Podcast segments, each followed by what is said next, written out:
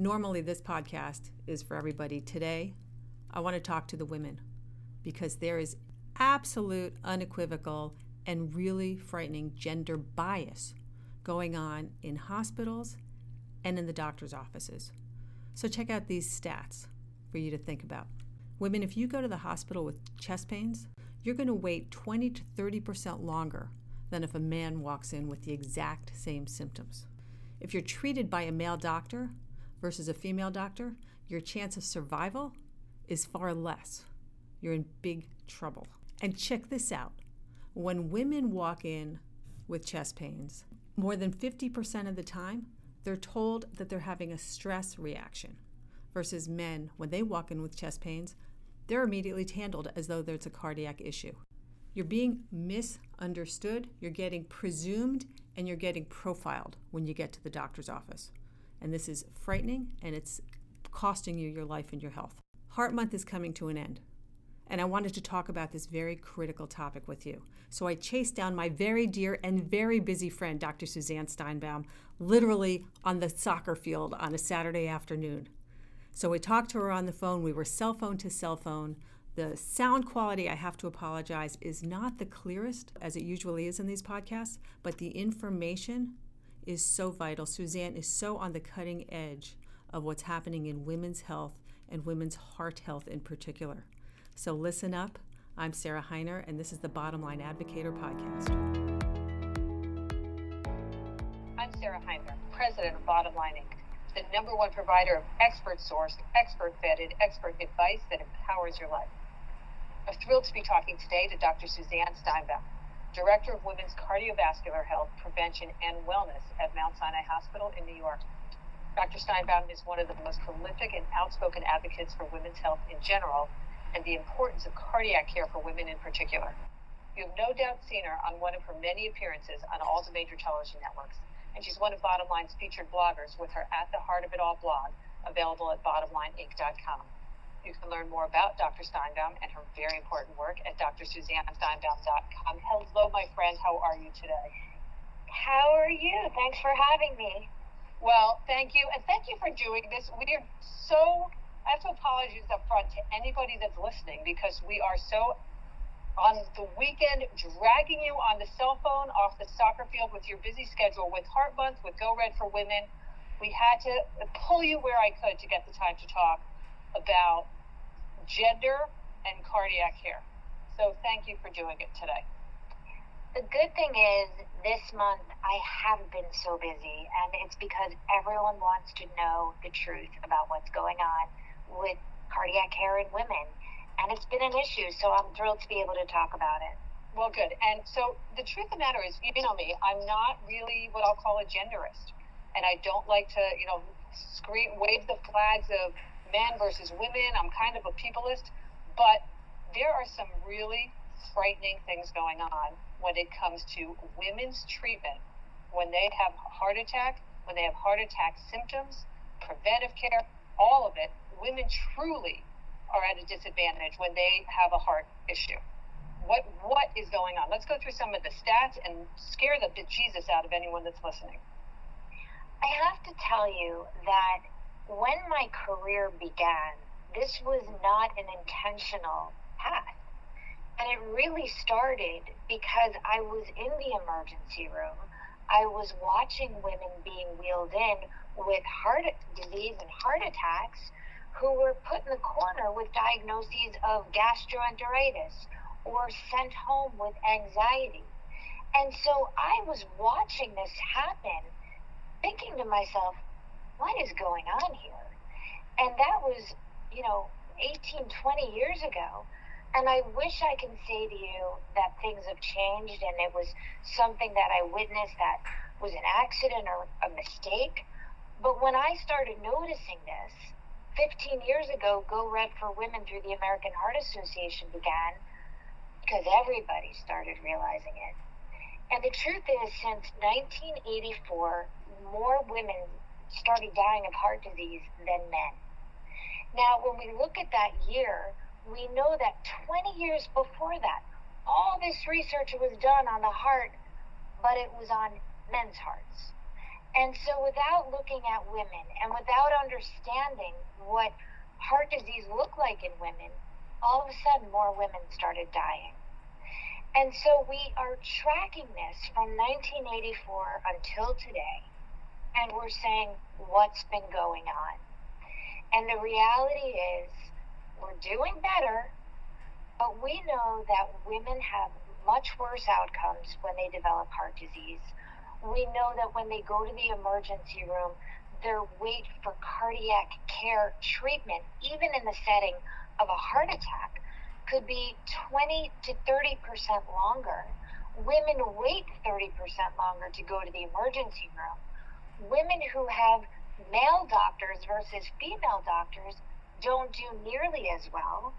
Um, and in fact, there's a two to three fold increased risk of going to a male doctor versus a female doctor. Now, I'm with you, Sarah. This this isn't about sexism. This isn't about anything like that, as far as I see it. This is about quality of care. This is about making sure that we do the right thing for all people, no matter who they are. And well, it, when you when you look at this, it's kind of hard not to say something. Well, and it's crazy. And you ran through a lot of stats. I want to actually go a little bit slower through some of those because the power of those numbers. You know, often there will be research statistics or some research study that something improves outcomes 5%, 10%. Somebody does a little bit better, 10%, 15%. But we're talking that stats like women the first month after a heart attack, that they are 100% more likely to die, and in the first year, 50% more likely to die. Did I get those stats right? Did I read those correctly? And it's it is staggering to see how much worse women do. Right. And even and, not, and some of it's not even in this country. So you think about like the Nordic countries, so Sweden, where everybody thinks it's such a fabulous, you know, equal equal equal kind of country and they did a big study there, and the women in Sweden were getting second tier status. They did a study where they did kind of color coded everybody when they came in, and the women were downgraded in their colors. And even if they had the same colors as a guy in terms of urgency, they still were put second in triage and second in, in order. Like, it's insane that they're not being paid attention to when it comes to their cardiac symptoms and cardiac concerns. Yeah, and and when you look at this, you know the question is why, why, why, why, why, and the one of the things that I mentioned is that the research just wasn't done on women, so it wasn't really thought of as being a woman's disease. Heart disease is a man's disease. That's kind of like what everyone thinks, and I think that when we look at surveys really asking women, what's your greatest health threat? And, you know, there, there are 60% of women will say breast cancer. Well, things have changed. Now, 56% of women know that heart disease is her greatest risk. For all they may, they may know it, but are they really doing what they need to? And are they identifying when they have their symptoms? Because, as you said, they're still waiting to go into the, you know, if they have a symptom, they may or may not go in for help, or they may go in and not be clear about what the problem is. There, there was one survey that, when asked the women personally, what is your risk? She said, my risk, oh, 13% said it was her own personal risk. It's everyone else's problem. So women are, in themselves are like, heck no, this is not happening to me. This is happening to everyone else. And so you're absolutely right. Women need to identify the fact that if she has a heart, her greatest health threat is heart disease. And that's the bottom line. Well, and also, so there was a whole thing in the news recently. Susan Lucci recently had a heart attack. And I didn't read the details of, of why she had it, but she is thin. I presume that she's active.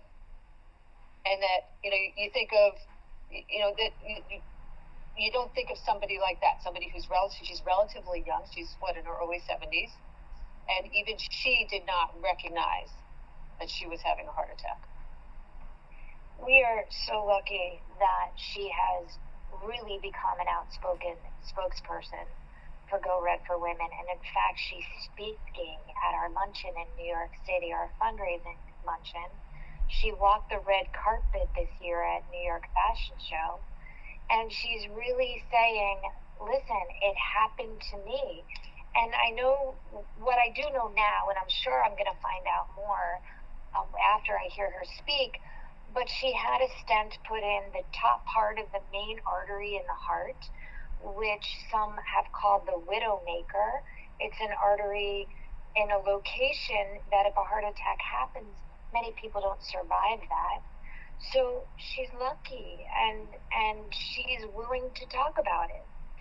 When we talk about heart disease, we really talk about the major risk factors, which is high blood pressure and high cholesterol, diabetes or elevated sugars, family history, smoking, stress, sedentary lifestyle, and diet. And so we'll find out what her story is. But just because she's thin and, and active, and I'm sure those are that's true about her, we don't know what her cholesterol is. We don't know her family history. We don't know internally what's going on. On a cellular level, we don't know what's happening just from how she looks on the outside. And I always say to women when I'm speaking, we all look fabulous. We all figured out how to pull ourselves together. And that, that doesn't always help. Because a woman goes into the ER with lipstick on and brushes her hair and she looks great. Which um, is probably the biggest mistake we could make, right? Exactly. Go in there and look as awful as you can. Um, because sometimes that's what's required, apparently, to get help.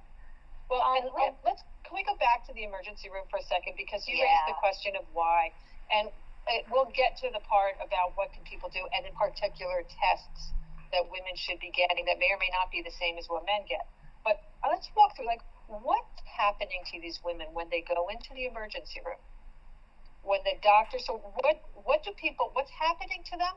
What are the male male doctors versus female doctors? And I think there's still more male doctors in the emergency room than female.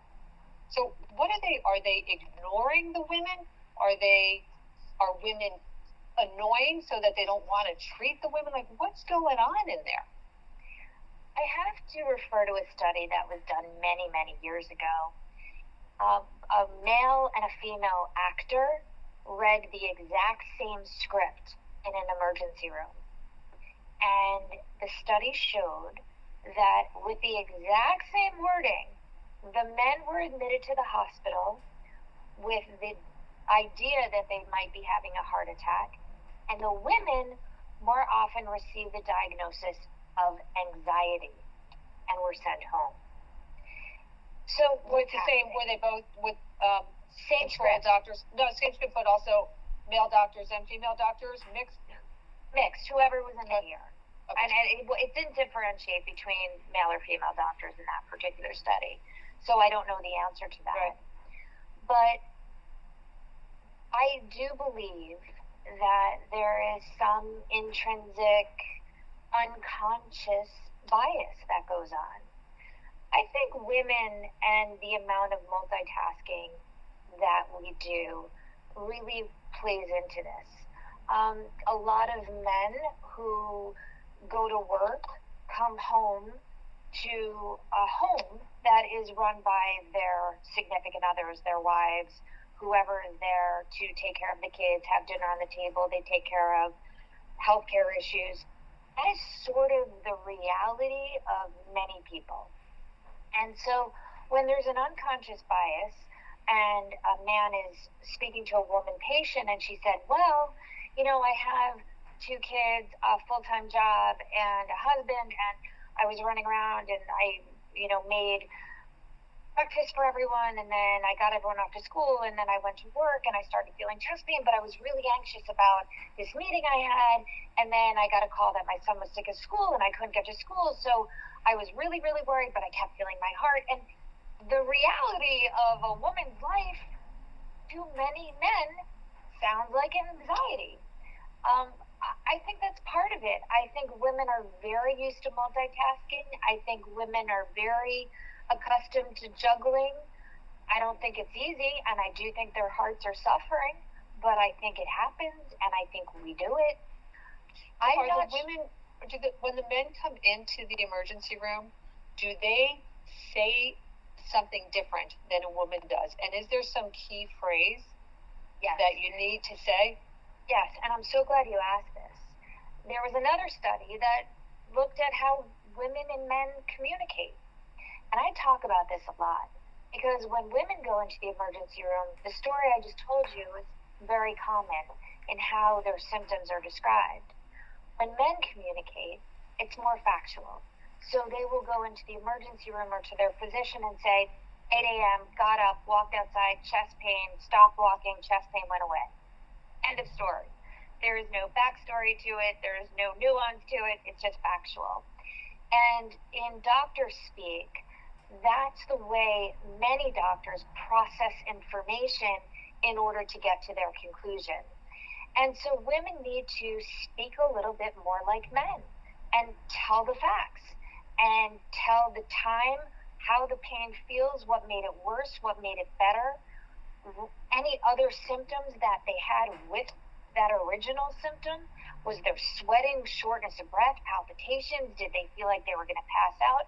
Was it chest discomfort, pressure, pain? Where was it? These are the important information, not the other things that we like to talk about, which is I know what time it was because my son was at school and I had a meeting and all of these things and all of the colorful ways that women tend to speak is not helpful in her communication to get help. And so if she doesn't feel well, the other thing women tend to do is make excuses. I'm sure I'm okay. I haven't slept. I could be anxious. I've been under a lot of pressure. I have stress. I tell all women enough with the excuses. Just tell the facts. And if you want to get help, you go into the ER and you say, I think I'm having a heart attack. I'm having pain in my chest. I'm having shortness of breath. It's gotten worse. I don't know what's going on, but I think it's my heart.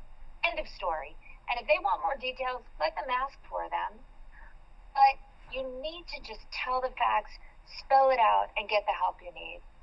It's just, you know, I so totally agree with you. And I, I do the same thing. Whenever, because women were expected to be able to hold it all together. Yeah. Right. And I think that the it's almost that the doctors, whoever's in the emergency room, they've got their own mothers and their own Yeah. wives who or Yeah. spouses who hold it all together. Right. And yes, we do apologize. We feel guilty if we suddenly have to not be there for dinner because we have to go to the emergency room or we don't, ask for, we don't ask for help. We take care of everyone else. We are the caretakers. We don't get cared for, right? Not, not at all. Exactly. Now, is there a difference? So, um, women. So, if my husband has an issue, I'm going to the hospital with him, right? So now you've got a woman that's standing there. So the husband, they're t- looking at the husband, but is there also something that the wife is standing there speaking up and in the doctor's face? Versus if women go to the hospital, are their husbands generally with them? And I know that I'm now, I'll call it talking only about married people, so I'm kind of accidentally discriminating against people going there individually. But is there a difference if you go to the hospital alone versus if you have someone with you? And I'm always a big proponent of never go to the hospital alone. Yeah, I mean, I think this is a really good point, and I don't know if we have any data on that whatsoever.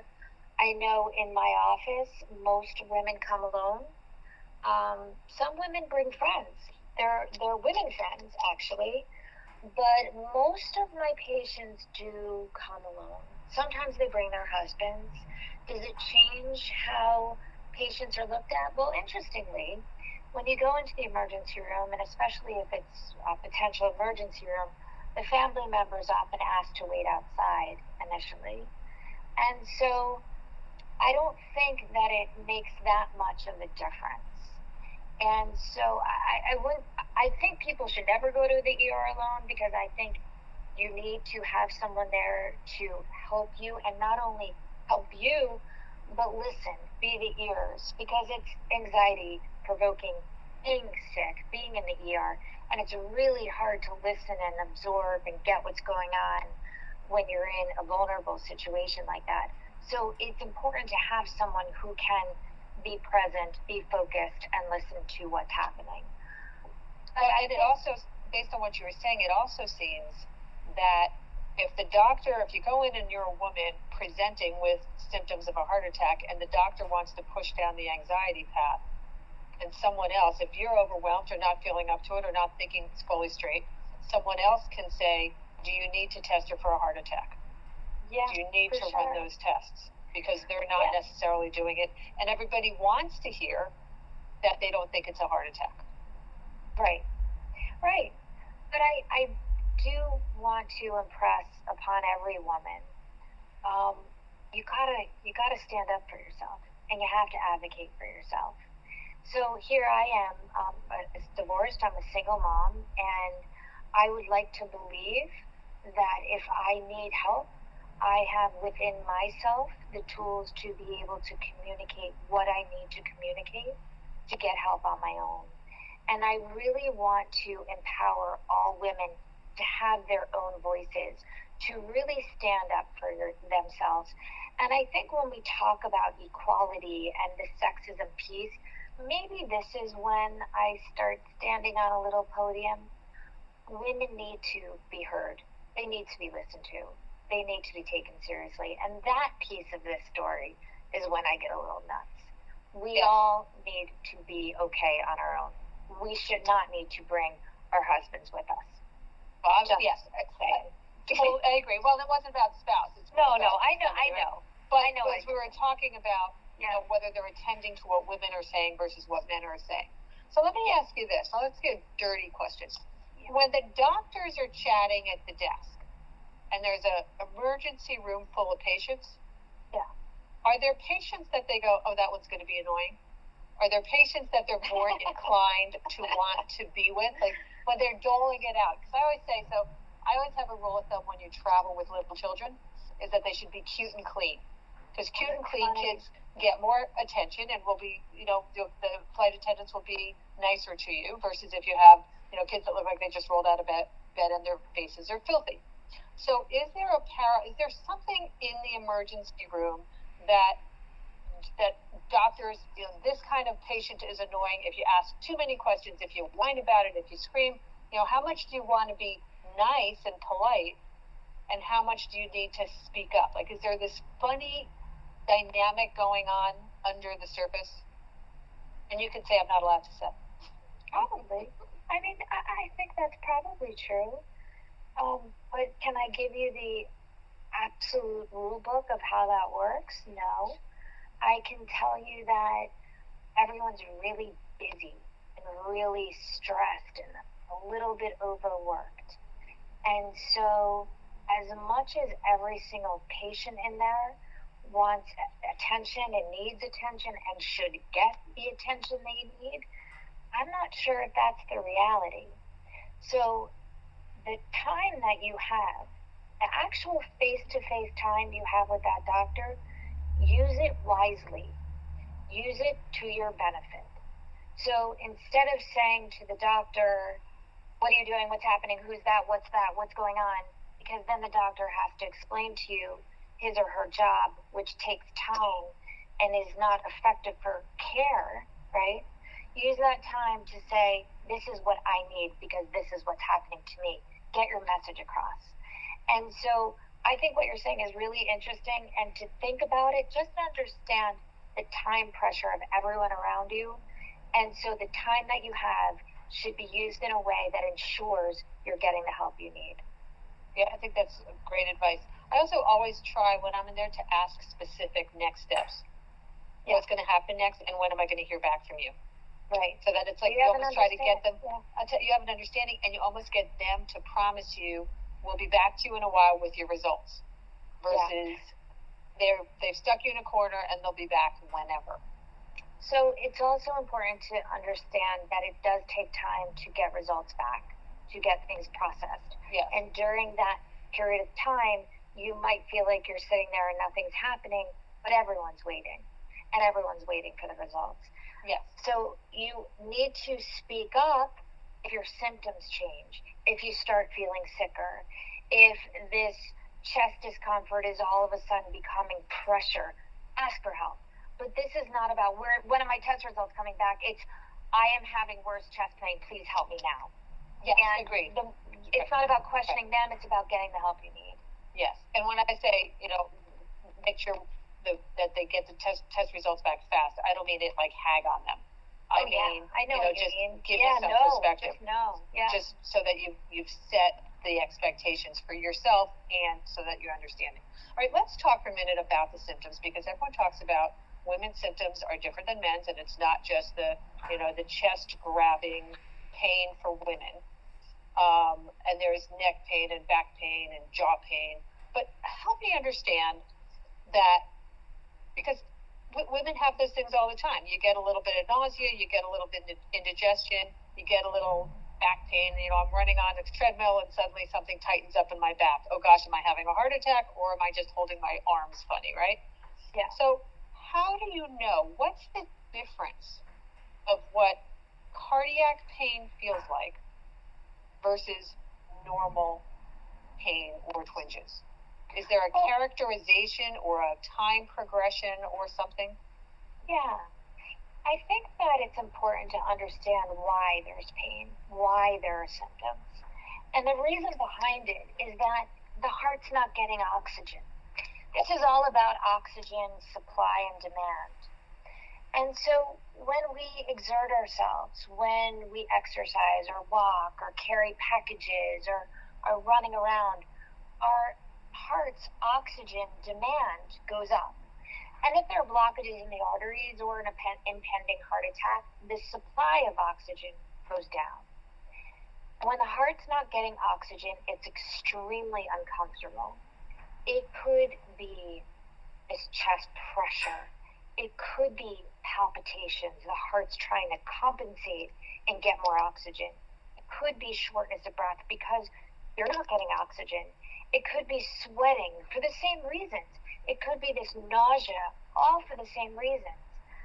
But if you understand that it's happening because you're doing something that you usually do every single day without trouble, and all of a sudden now you're doing it and it's super hard and you can't breathe and you're sweating and your sort of chest hurts, and then you stop and rest, and all of a sudden everything kind of calms down. That's heart. When you're on a treadmill and your back cinches up and you feel a spasm and you move your position and you continue to run, that's your back. But when it's hard, it really happens with exertion. It gets worse the more you do. And if you rest and really settle and it goes away, that's that idea that your heart's not getting oxygen until it calms down and things go back to normal. So is it usually sudden onset? Will it come on progressively or will it suddenly change that the heart is suddenly going, ouch, I'm, you know, I'm suffocating? A lot of times it happens progressively and then gets worse and might go away but then comes back. Sometimes the intensity gets worse or the duration of the symptoms get worse.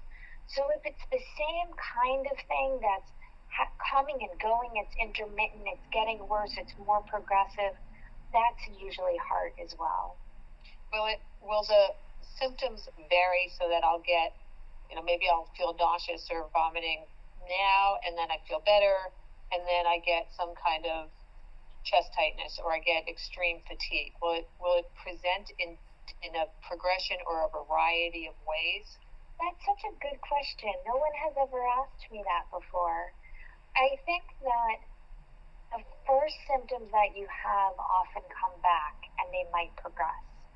So if you have nausea, you might all of a sudden get nausea and then start sweating, and then it's nausea, sweating, and then you get short of breath. It's like a progressive, um, really development of symptoms, one on top of the other, and it just starts getting worse.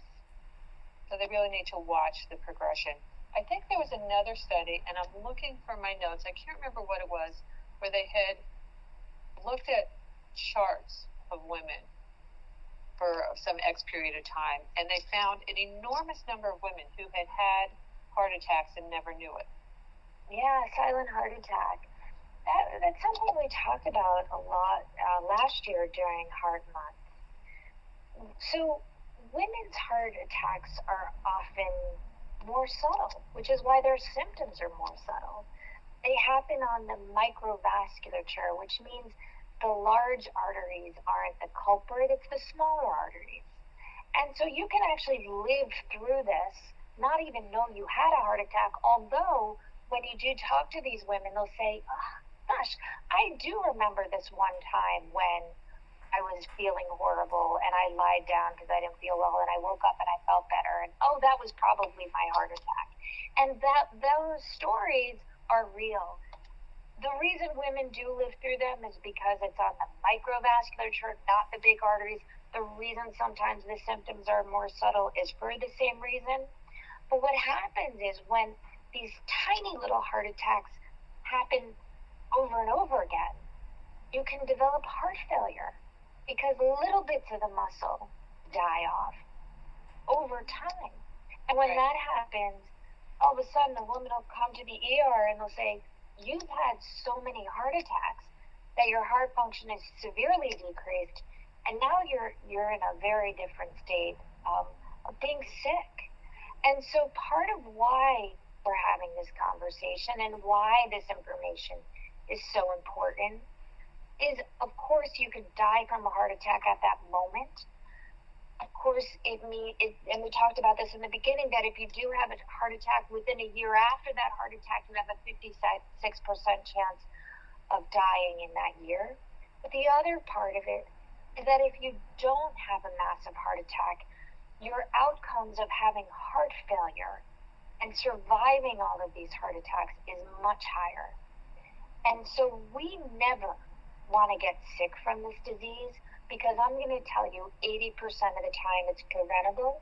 We don't have to get heart disease. And if I can tell you that you can figure this out by getting tested through knowing your blood pressure, your cholesterol, your sugars, by exercising, eating healthy, sleeping, taking care of yourself, then the conversation we're having right now about women and heart disease will not exist because we're all going to be okay. Wouldn't that be nice? Yep. Wouldn't that be nice? Yeah. Let's talk about those tests for a second. So that Yeah. because I think women, besides the fact that we present differently with our symptoms, there are different tests perhaps that women need than men. What are some of those? Well, I think that what we have to understand is a little bit of what I just talked about this microvascular disease. That when stress tests are done, which has been the standard of care to diagnose heart disease, it really is a male paradigm of testing. Sometimes stress testing looks abnormal in women, and the next step is she'll go for an angiogram, and the arteries look normal. But what she really needs if she ends up getting an angiogram is something called an intravascular ultrasound or IVUS, IVUS which is a camera that actually looks inside the arteries themselves because plaque in women tends to present diffusely throughout the artery. So the whole artery looks normal because there's no normal to compare it to. In men, they often develop plaque in one location. It's very easy to see an abnormal area when the rest of the artery is normal. Abnormal versus normal, you see there's a problem. And so a stress test is looking for one area of abnormality, and it clearly shows up in a man, but it doesn't show up often the same way in a woman. And so that becomes an interesting thought. So all these years and all that research that we were doing stress tests on women to diagnose, and that might not have been the right idea.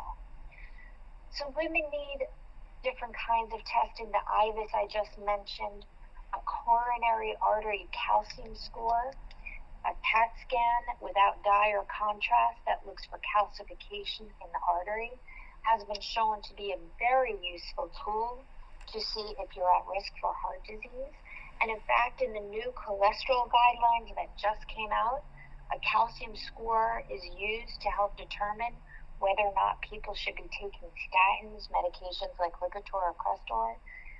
And so these tests and this next generation of how to look at women's hearts through other testing like cardiac MRIs with perfusion, which perfusion meaning looking inside that the arteries themselves and how well they're working can give us an understanding of the microvasculature, can tell us a lot about the health of the arteries, whether there's plaque diffusely throughout them, whether to know if they're working well. There are other tests that can give us this information, and for women, that information is important.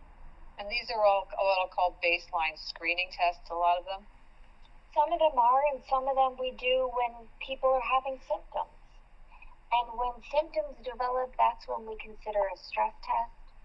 When those symptoms are, are truly significant and a stress test might be normal or abnormal or we're not 100% sure, we might consider a CAT scan angiogram which is a three dimensional reproduction of the coronary arteries. So it actually can look at the coronary arteries without going inside invasively. And that test can really help us understand a woman's heart, sometimes better than anything else. So, and based on what you're saying, it sounds like calcification actually is a far more important measure of risk for women than perhaps even cholesterol. But that's a, a critical marker for them it's not exactly far more important, but it really helps us understand the significance of the cholesterol and the significance of a family history. So I, guess in some ways what you're saying is, is right. Um, and in other times it's not. And so one of the issues with the heart and the development of heart disease is it's complicated you know, it's really easy to say, okay, you're at risk for breast cancer, go get a mammogram. Okay, you're at risk for colon cancer, go get a colonoscopy. But here we are with heart disease, and I can't tell you one thing to do like that. But if you have a calcium score that's up, you're at risk for heart disease. Period. End of story. If your calcium score is zero, it doesn't mean you're not at risk. And that's the difference. So it gets a little more complicated, but you're absolutely right in saying if you do have a calcium score, you are absolutely at risk. So let me ask you this. Um, many women develop calcification in their breasts. Yes. Is there a correlation? If you have calcification in your breast, does that mean you need to get a, calcific- a calcium score throughout throughout your body? So there was a study that was done looking at this, and there's different kinds of calcifications in the breast, but when calcifications are seen in the arteries of the breast, which actually um, the doctor can see, then yeah, you gotta go get screened and go to a cardiologist. And while we're on this subject, if you have had um, any issues during pregnancy, preeclampsia, high blood pressure, gestational diabetes, high cholesterol, you're at risk for heart disease, and you should see a cardiologist because within the next 10 years, your, your risk of high blood pressure goes up, and your risk of heart disease and elevated calcium scores go up as well. So, who you are in your whole life, your calcifications on your mammogram, your pregnancy, what that looked like, if you have any inflammatory diseases, all of these things go into your risk for women. And obviously, that doesn't play a role for men. Um, let's talk about cardiologists and preventive cardiologists. and this isn't about trying to increase your practice because you are busy enough. but but you know, and based on but based on our conversation now and conversations you and I have had in the past, most people should be should be get, going to a cardiologist for screening beyond just their basic annual physical earlier in their lives than they realize. It's like everyone should have a preventive cardiology screening. Is that true? Well, it's really hard because you're talking to me and you know how I feel. I think that at age 20, everyone needs to be screened. I think if you have a family history, this is something that needs to be done super early. I think the earlier we intervene, the better. It takes decades and decades for heart disease to develop. With any family history, with any any incidence of overweight, obesity. I mean, we talk about childhood obesity constantly, but what are we doing about it in terms of heart disease? I mean, these kids need to be screened early on and intervened early on. I think everybody should have. I wish I could see everybody in the country and take care of them. Right. That's the truth, which, you know, I can't. So, yeah, I think that everybody should evaluate their risks and see someone. Um, look at your family, look at yourself. And I, I think once years ago, a woman said to me, I don't smoke. I just have a couple cigarettes five days a week. really? You know, I hear that all the time. Oh, I never eat cheese. I never eat fried foods. Oh, please, a couple french fries off my kid's plate every day. You know, we have to become a little honest with ourselves. And in being honest, this isn't a blame game. This isn't to make yourself feel guilty. We are human. There is nothing better than being human. But we can't really make excuses or not be honest with ourselves. We can't afford that. And once you really take a look at your life, honestly look at your life, then you get to know your risks and you get to understand yourself a little better. One of my favorite patients came in yesterday and her blood pressure was 150 over 100. And just to remind you, normal is 120 over 80. And she said to me, It's never like that. And I said, Well, I don't know if that's true. I'm not sure if you're checking it when it's like that, but it is like that because here you are and here it is. And she got really upset. And I, I think about things like this often because heart disease is the one disease that's about us. It's so personal. The heart is, is the metronome of our lives. It beats out how we feel, it beats out when we're stressed, when we're upset, when we're anxious, when we're not sleeping, when we're not taking care of ourselves. It tells the truth. And I think if we all look at this a little differently, if we all understand that these numbers, that this reality, that this truth, that this analysis is all about preventing heart disease, it's not about blame, it's not about feeling badly, that it changes how we look at this. Instead of saying, oh, it's never 150 over 100, it should be more like, oh my goodness, what did I do? Right now, where am I right now that my blood pressure is that high? What is that reflective of? And you know what? Sometimes it's because I ate a lot of sushi that day before and that morning. There's like too much salt in the diet. That's an answer.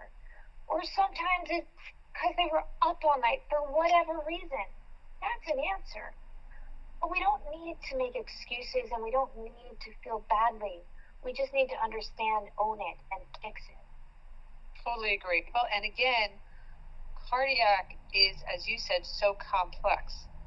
So it's easy, as you said, to get your mammogram, you know, go to get a mammogram. It's, it's a lot of simple screenings, manage your blood sugar. But when it comes to cardiac, it's not that simple. And I know there's a lot of debate about kind of the annual physical with your GP. They're not looking at all this stuff.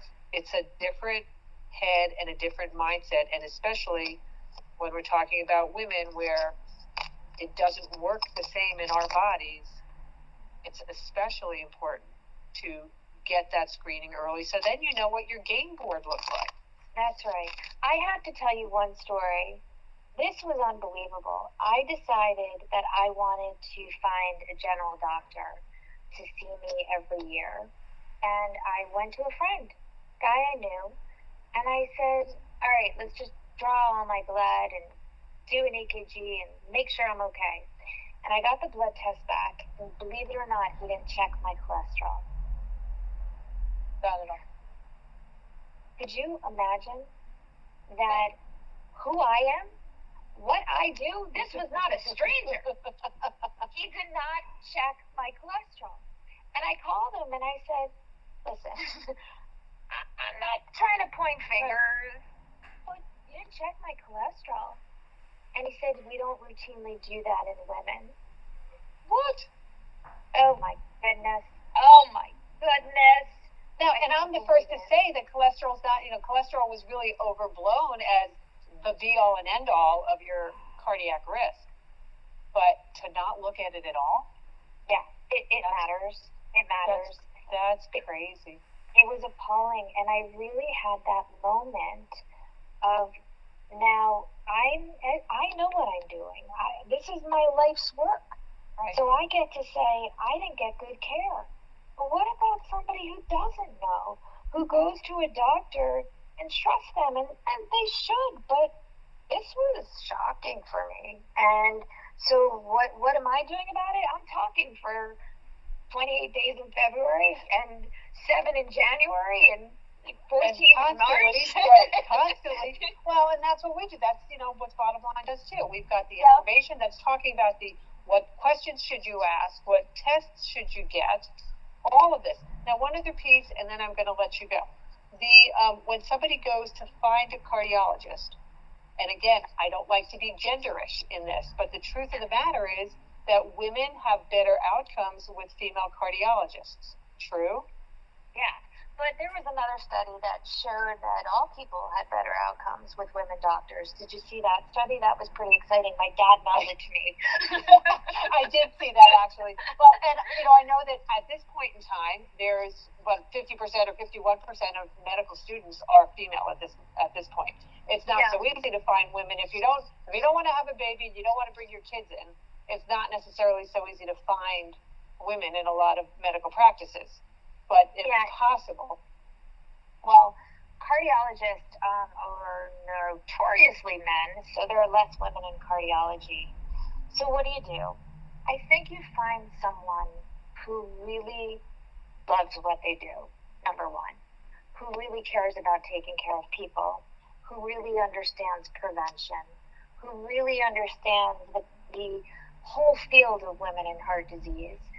And I sadly will tell you that in my practice, I have a lot of women that come in who tell me that they were seeing a doctor, mostly men, who ignored them, didn't listen to them, didn't believe them, didn't take care of them. And I will tell you, just like a bad relationship, if someone doesn't listen to you, don't go to them anymore. I don't care if they're man or women. That's just not the way it goes. You need to find a partner in healthcare. We need to find someone who, who advocates for us just as much as we advocate for ourselves. And we need someone we can talk to and who listens to us. There's so much information out there. Listen, the work that you guys do, patients bring this stuff to me and say, look what I read, look what I saw. And you need to be able to communicate with your doctor about these things. It's true. All right, Dr. Suzanne Steinbaum, go rest yourself. You are a non-stop caring machine. So thank you so much for all of your great advice. Everybody listening, go check out drsuzannesteinbaum.com. She is incredible. Thank you. Thank you. I'm talking to Dr. Suzanne Steinbaum, Director of Women's Cardiovascular Health, Prevention, and Wellness at Mount Sinai Hospital in New York, about a surprising hidden danger in cardiac care gender bias. Frighteningly, there's a grand inconsistency in the treatment of cardiac patients, depending on if they are men or women. This difference goes beyond the fact that symptoms are different depending on your gender. Knowing the differences in symptoms and care quality can be a life and death issue. Dr. Steinbaum has been providing Bottom Line's readers with her wisdom on this and assorted women's health issues for many years. Her insights appear regularly in our highly acclaimed publication, Bottom Line Health, which is filled with information from America's leading mainstream and complementary experts on not just women's health, but all aspects of a healthy life, including how to treat diseases quickly and safely, identifying risks and symptoms of illness, and most importantly, how to increase your odds of living a long and vibrant life. Bottom Line Health has been helping people lead more informed and vibrant lives for over 30 years with our actionable and double fact checked advice. Subscribe today and get two free bonus books Physician's Guide to the Right Medicines and Physician's Guide to Remedies and Cures, full of some of the greatest tips from our team of health experts. Just go to bottomlineinc.com forward slash BLH. That's bottomlineinc.com forward slash BLH.